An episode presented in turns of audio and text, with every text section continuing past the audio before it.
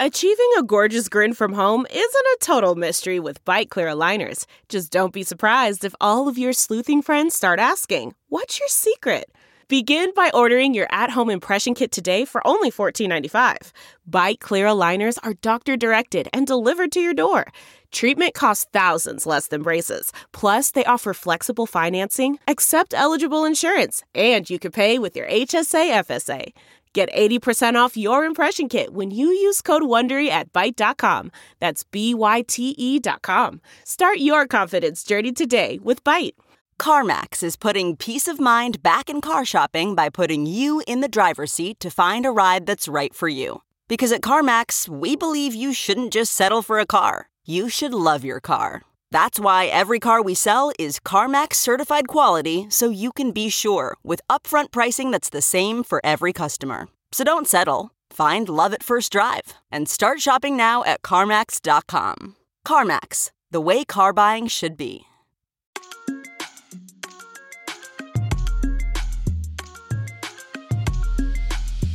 This is Carpe Consensus. Join hosts Ben Schiller and Danny Nelson as they seize the world of crypto.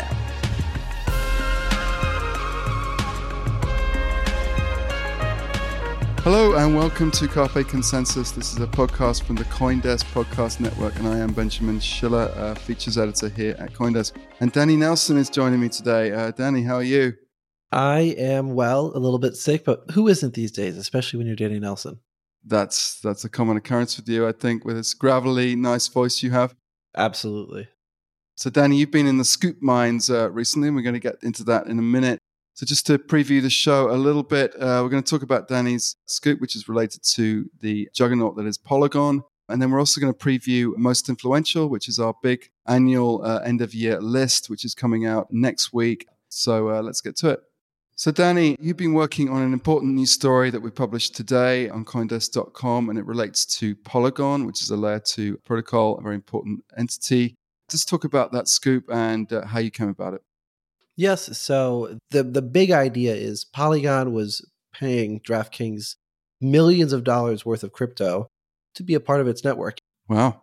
So, this relates to Polygon's infrastructure, the validators that actually operate the network, that keep everything moving, that maintain this database or this decentralized database that keep transactions moving. Now, there are 100 different entities that operate these validators. And for a long time, one of them was DraftKings, the publicly traded sports gambling company.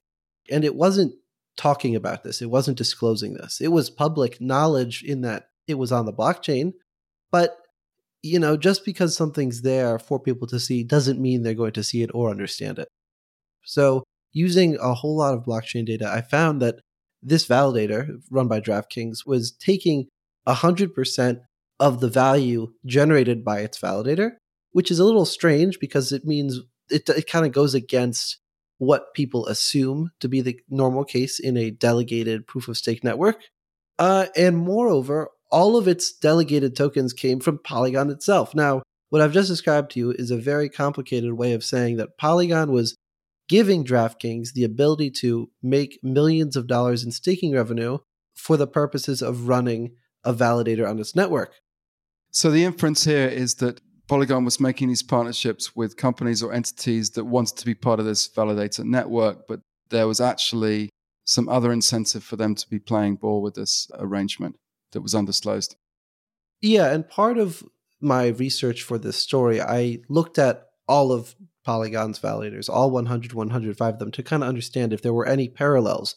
How common is it for one, a big, well known company to be part of the validator network? And two, how common is it for Polygon to be offering incentives in the in the form of delegated tokens to stakers? And then a third, how, how many of those validator runners are taking 100% of the revenue. And what I found was that there aren't really many big companies that validate. And there are very, very few that take a, uh, validators that take 100% of the profits.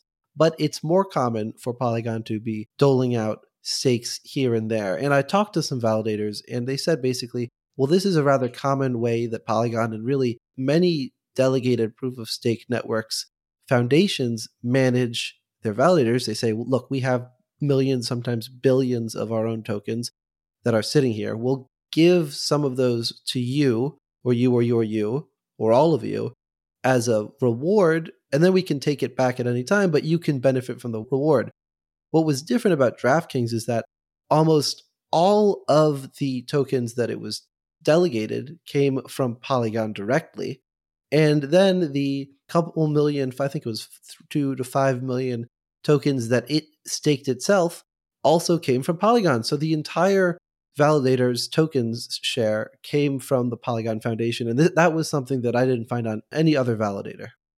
So there seem to be two issues here, Danny. I mean, one is that we think this network is fully decentralized when it's actually partly based upon a paid arrangement between these two entities. And secondly, that there's no disclosure of this arrangement in any kind of public release that either of the two entities is making to a media entity like Coindesk. Why do you think they would not disclose something like that? I mean, surely DraftKings, you know, it's a pretty big brand out there. It's helpful to Polygon. It's not unreasonable that they would be paid for participating in, in some kind of arrangement. So why not disclose that? No, it's it's not unreasonable for these types of relationships to happen. There's always been talks about how different business development teams, Polygon included, other networks too, uh, use their tokens to woo different big name companies to play ball with them. What stands out to me here is, like you said, the fact that this wasn't disclosed. Like when Polygon and DraftKings announced that DraftKings would run a validator, nobody said, oh, by the way, we're going to give them millions of tokens in two different ways for them to make money. And I think the reason is because it doesn't sound so good to say this entity is joining our network that we call decentralized and we're paying them to do it. Because that those two things don't work. You you can't really say that something is decentralized if you're also paying the different actors that are managing it. Right. At least that's my view, and I do think that that view is a rather. Uh, I have a lot of uh, very opinionated views on this show, and I think that that is a less opinionated one than mo- most of mine. I mean, I can see why Polygon might want to not disclose this, but what's the incentive for DraftKings? I mean, it's gaining in revenue from this arrangement, uh, apart from the glossy publicity why would it not also want to say, well, we're getting money out of this? Well, it didn't really. Here's what it said. The Polygon case is a little clearer. The DraftKings is a little more wishy washy because what DraftKings said when this launched is that one aspect of this arrangement for it to run a validator would be that DraftKings would be able to earn yield, which is staking revenue, on tokens in its treasury. Now, I looked and I, I figured out what I believe to be its wallets, and DraftKings did, in fact, stake its own tokens. But if you go back in the history of those tokens, it's only a few hops away from Polygon Foundation itself. So DraftKings was saying that it was generating revenue from the tokens that it was staking. It didn't get into the delegated aspect because that's a little complicated. And what it didn't say is that we got the tokens from Polygon.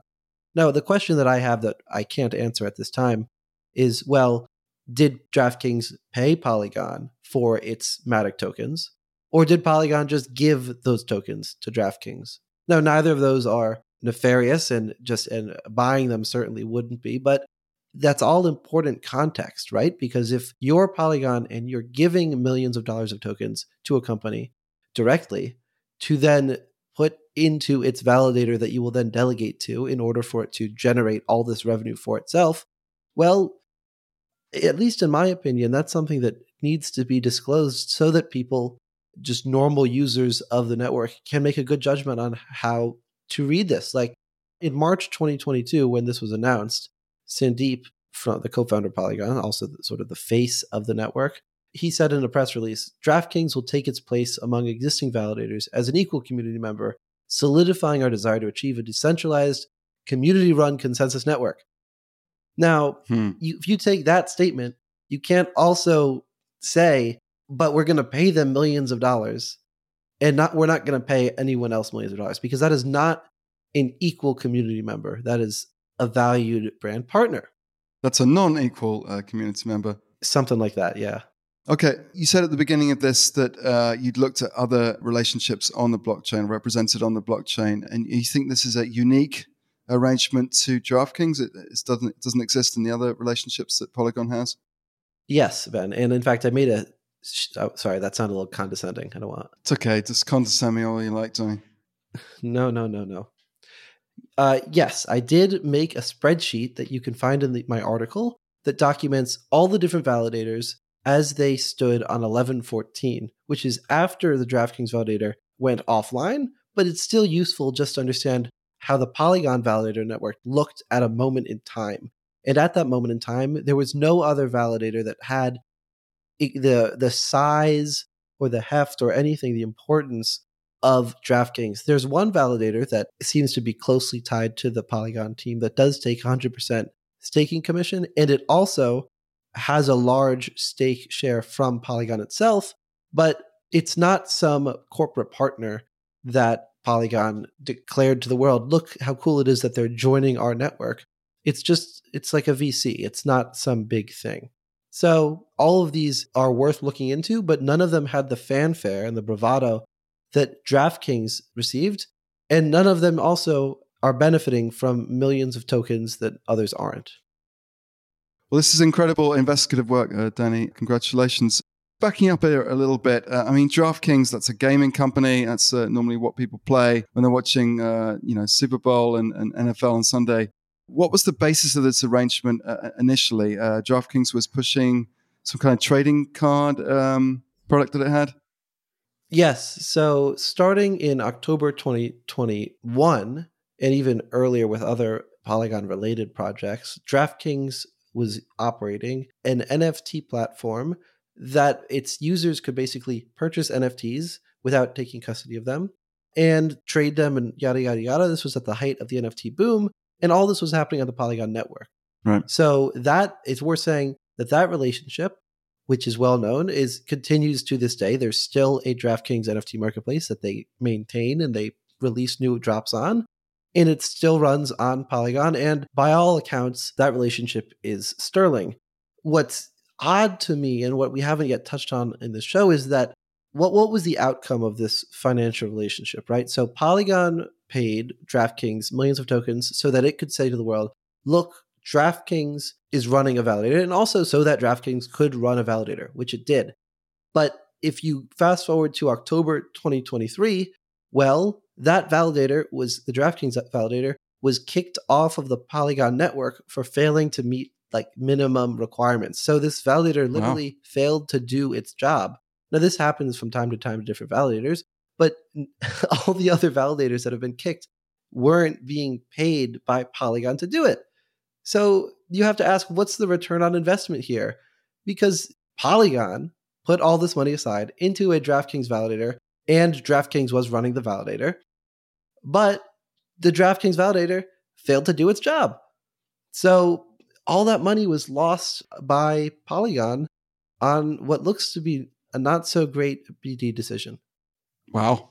So not only were they not operating a fully decentralized network like they were saying, and they were paying this company in this arrangement, you know, millions of dollars to be a validator, but the network wasn't being validated by that validator effectively, yeah, there were issues with how DraftKings was doing it, and those issues were bad enough that it was kicked off of the validator network and replaced by a different validator.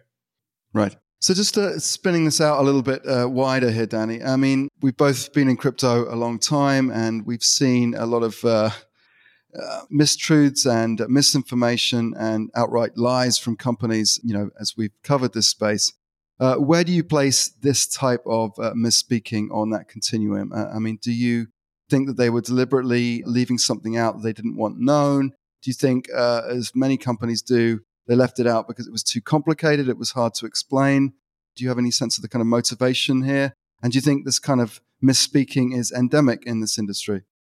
Well, I certainly think that it's always best to disclose one's financial relationships especially when those financial relationships might present a different, or I would say, more clear picture of what's really going on than the public statements that you do make.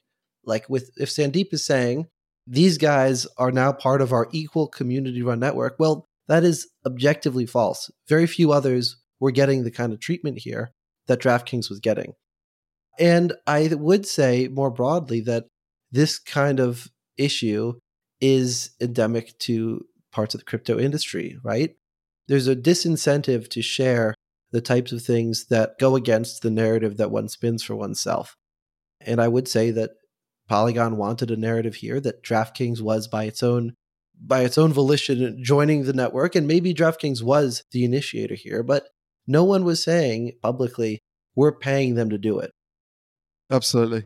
I mean, there was a case recently we worked on. Uh, Dan Kuhn and I. He was had a story about a partnership between Dapper Labs, which is the creator of CryptoKitties, and other successful NFT projects, um, where they said that they had a partnership, quote unquote, with Disney, and we put that out as a you know Disney as a partnership with Dapper, and that turned out not to be true, or at least from the perspective of Disney, because they said uh, you know Dapper had simply licensed the content from Disney uh, for obvious reasons, uh, but it wasn't a partnership, which, which, would imply some kind of equal standing or some kind of uh, joint venture in this arrangement. But it was simply actually that they'd bought this right to use this content, and uh, it wasn't really a partnership. So we had to, you know, correct the story that was misspoken about when they when they released it to us.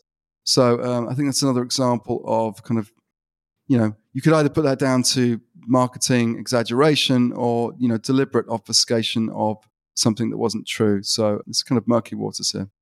Exactly, because like it's all about adoption here, mass adoption. How do we get people that aren't already in? Because Ben, you and I, we're already in, right? We're already involved in crypto. I don't. Unfortunately, I think so. Maybe we're not trading. At least I hope we're not. Um, but we're certainly involved in the crypto space there are plenty of people, I would say most people, that aren't. And how do you get them in? Well, one good way to open that door is by partnering with the brands that those people already know, with DraftKings, with Disney, with others. And by the words that that projects choose to use, whether it's partnership or or disclosing this, not disclosing that, it's an attempt to showcase how the well-known mainstream of finance of just culture is coming on board. Well, if you have to pay them to do it, that's something that I think the world should also know. Right. I mean, it's not unlike uh, FTX putting its logo on a on a baseball stadium, right? It's, it's just paying to play in a more mainstream cultural environment. Exactly, but at least at least in that situation, everybody understood that that was a licensing deal. No one thought that MLB was just happy to put FTX on the umpire logo. FTX was right. definitely paying. Of course, it was also with everybody else's money, which uh, is its own issue. So, Danny, this is an incredible story. Uh, it's great work. Is there more to come here? You know, I think that business development practices are fertile ground in crypto. And I'm eager to keep looking into it just to really understand how these companies, how these foundations are bringing in partnerships from the mainstream world. You mean fertile ground for journalists, you mean? Oh, yes, fertile ground for journalists. okay. good. Thank you, Danny. Uh, we're going to move on now. It's a great story, and you should definitely check it out on Coindesk.com. On December the 4th, we are dropping an important list, and this is a, a calendar event uh, here at Coindesk, something we've been doing now for 10 years, and that is the most influential list. So, Ben, what's the criteria here? How do, do people find themselves on the most influential list? Right. So uh, it, it, comes about through a series of meetings that we hold internally here with uh, all reporters and editors. And we basically sit around either virtually or physically and we hash out the main themes of the year and then we think about who fits within those themes. So, for instance, you know, regulation is a big theme this year. There was a big crackdown. So, we looked around for people who we think exemplify or embody that theme of uh, regulations. That might be uh, Gary Gensler, for instance. I'm not saying he's on the list, but he might be. And, and, people that were involved with the FTX trial, which was obviously a headline event that you covered, Danny. So we kind of go on like that. And then other themes might be uh, staking, which had a big year. And we go on like that until we have a list of uh, 50 people that we think embody and define the year in crypto. Mostly we're looking for builders and doers and people who progress the industry. But there were some undeniably influential people who had a more negative spin on, on that. So next Monday, December 4th, we're going to be uh, releasing a list with the 50 names that we think define the year in crypto. And along with that list, uh, we are publishing 10 original NFTs that we've commissioned from uh, NFT artists, which will be sold separately. So uh, 10 of the names on the list have uh, artwork that will be available for sale and that you can uh, buy, dear listener, And the money from those sales will go to charity, um, which we will also reveal next week. A little bit of a Coindesk trivia. The very first time that I learned about NFTs was actually through the most influential package and I think it must have been 2020, uh, because there was a Michael Saylor NFT artwork that we commissioned that went along with my profile of the Bitcoin King himself. So that was the first time we learned about NFTs. And it's alpha like that that you can find by reading Coindesk's most influential package. And if you, dear listener, have any idea or any guesses as to who the most influential would be for this year gone by, head over to Spotify Q&A and say what you want to say. We'll give it a read. Always eager to hear your feedback and your guesses as well. And that will do it for this episode of Carpe Consensus. It's been me, Danny Nelson, and Ben Schiller. As always, please, if you like the show, uh, subscribe on Apple Podcast or your favorite platform and leave us a review. Looking forward to next week's show as well.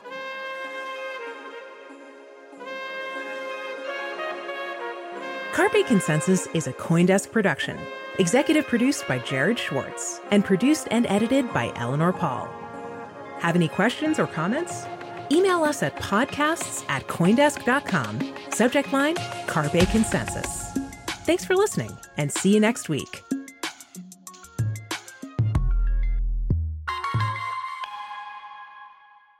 Look around. You can find cars like these on AutoTrader.